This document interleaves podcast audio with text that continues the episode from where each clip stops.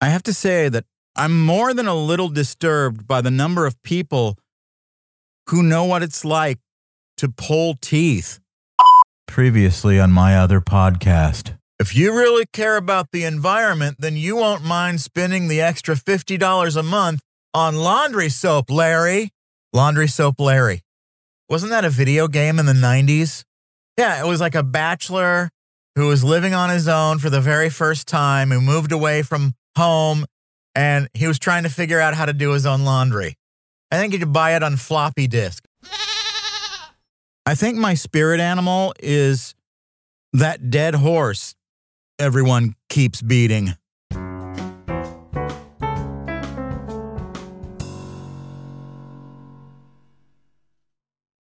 Why does everything on my phone constantly ask if I want to allow notifications?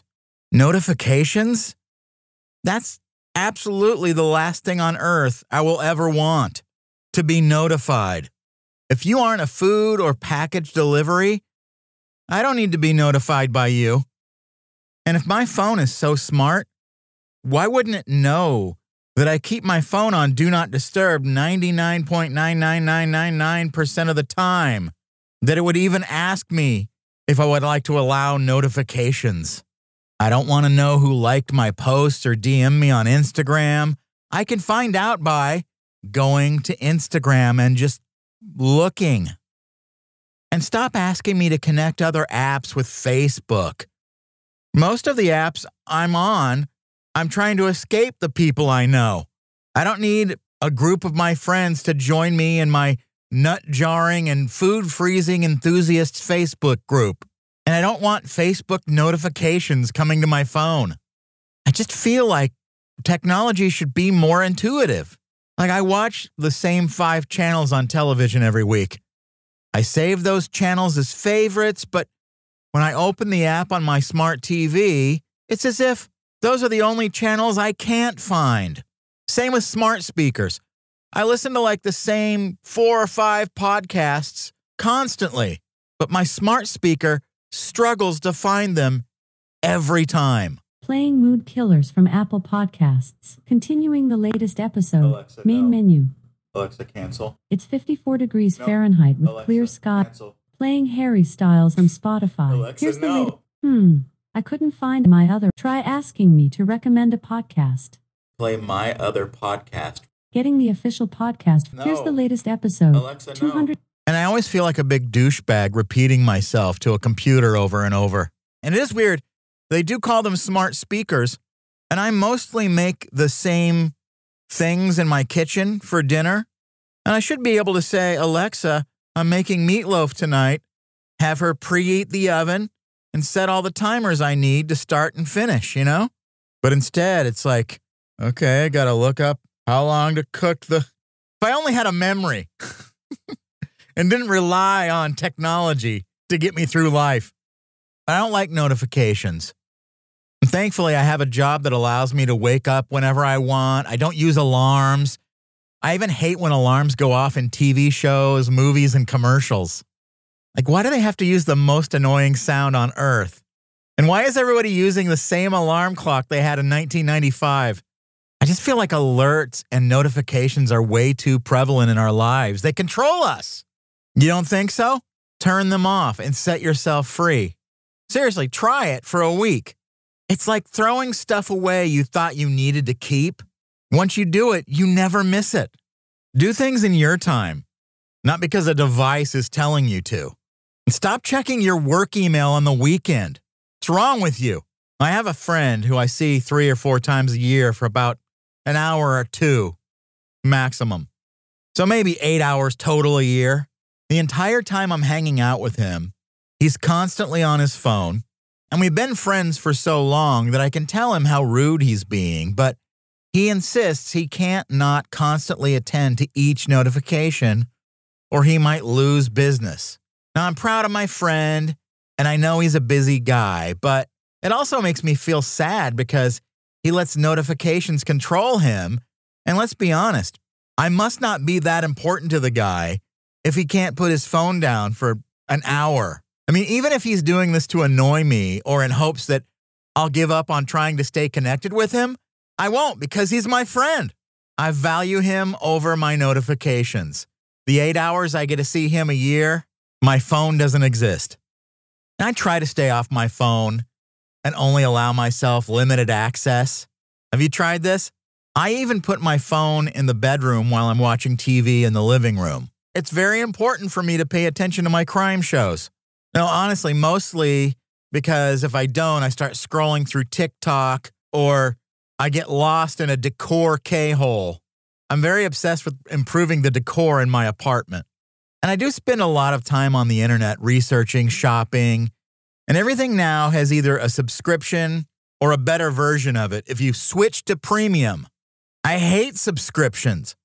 Who are these billionaires that can f- afford all of these subscriptions? We don't know because people just subscribe to them and completely forget about it. Money just comes out of your bank every month. It's kind of like the gym membership that you never use, it just gets taken out. There are way too many. They even have services to help you get rid of these subscriptions, and they charge you a subscription fee. Would you like a free trial of premium? After your seven day trial, your card will be charged $11.99. They even have services that'll give you a card number that can't be charged just for free trials. It's only like $30 a month. Another subscription. There's probably some kind of payment being made to these companies with the free trials, with that $30 subscription. And I don't know if you have this thing. I hate, hate, hate money automatically being taken out of my account.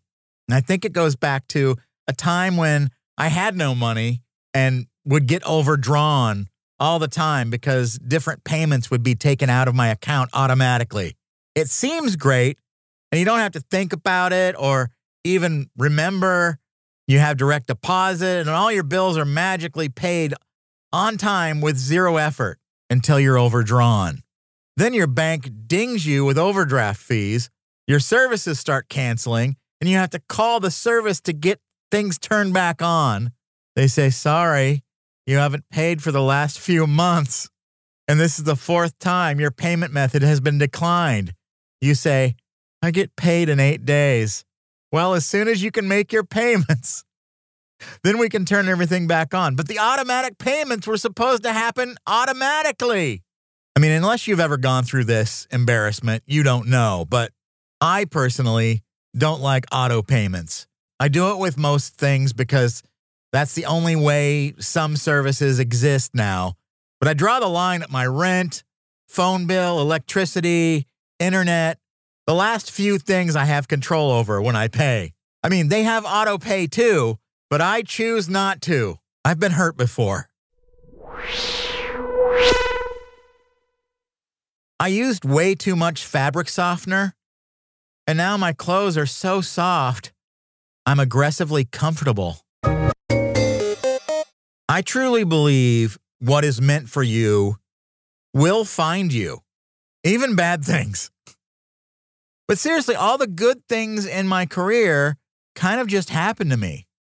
It's true. uh, The most meaningful jobs in my career I never applied for. Well, that doesn't mean I didn't work to earn it.